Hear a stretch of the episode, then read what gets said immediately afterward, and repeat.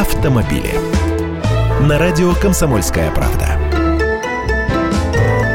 Здравствуйте. Вот и первая официальная информация о машинах, которые застряли на таможне из-за нового закона. 769 из 1217 ввезенных из-за рубежа с начала этого года автомобилей, и это больше половины, стоят на таможнях Дальнего Востока в связи со вступившим в силу с 1 января регламентом Таможенного союза об обязательной установке на все ввозимые в Россию автомобили системы экстренного реагирования при авариях, которая называется «Эра ГЛОНАСС».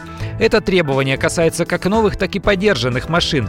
Завести официально можно только те автомобили, на которые ранее было получено свидетельство о безопасности, так назову этот документ. И оно все еще действует. В иных случаях на машину просто не будет выдаваться ПТС. Дальнейшая судьба этих застрявших автомобилей пока не решена. Сейчас никто не может сказать, как в будущем собираются оборудовать системой Эроглонас ввозимые из-за границы подержанные иномарки.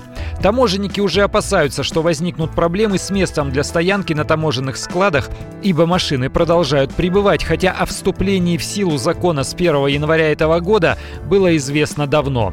Фактически введение системы Эроглонас стало и еще одной мерой по защите российского авторынка от проникновения на него машины импортного производства в интересах тех автозаводов, которые собирают машины здесь. Я Андрей Гречаник, автоэксперт «Комсомольской правды». С удовольствием общаюсь с вами в программе «Дави на газ» ежедневно по будням в 8 утра по московскому времени. Автомобили.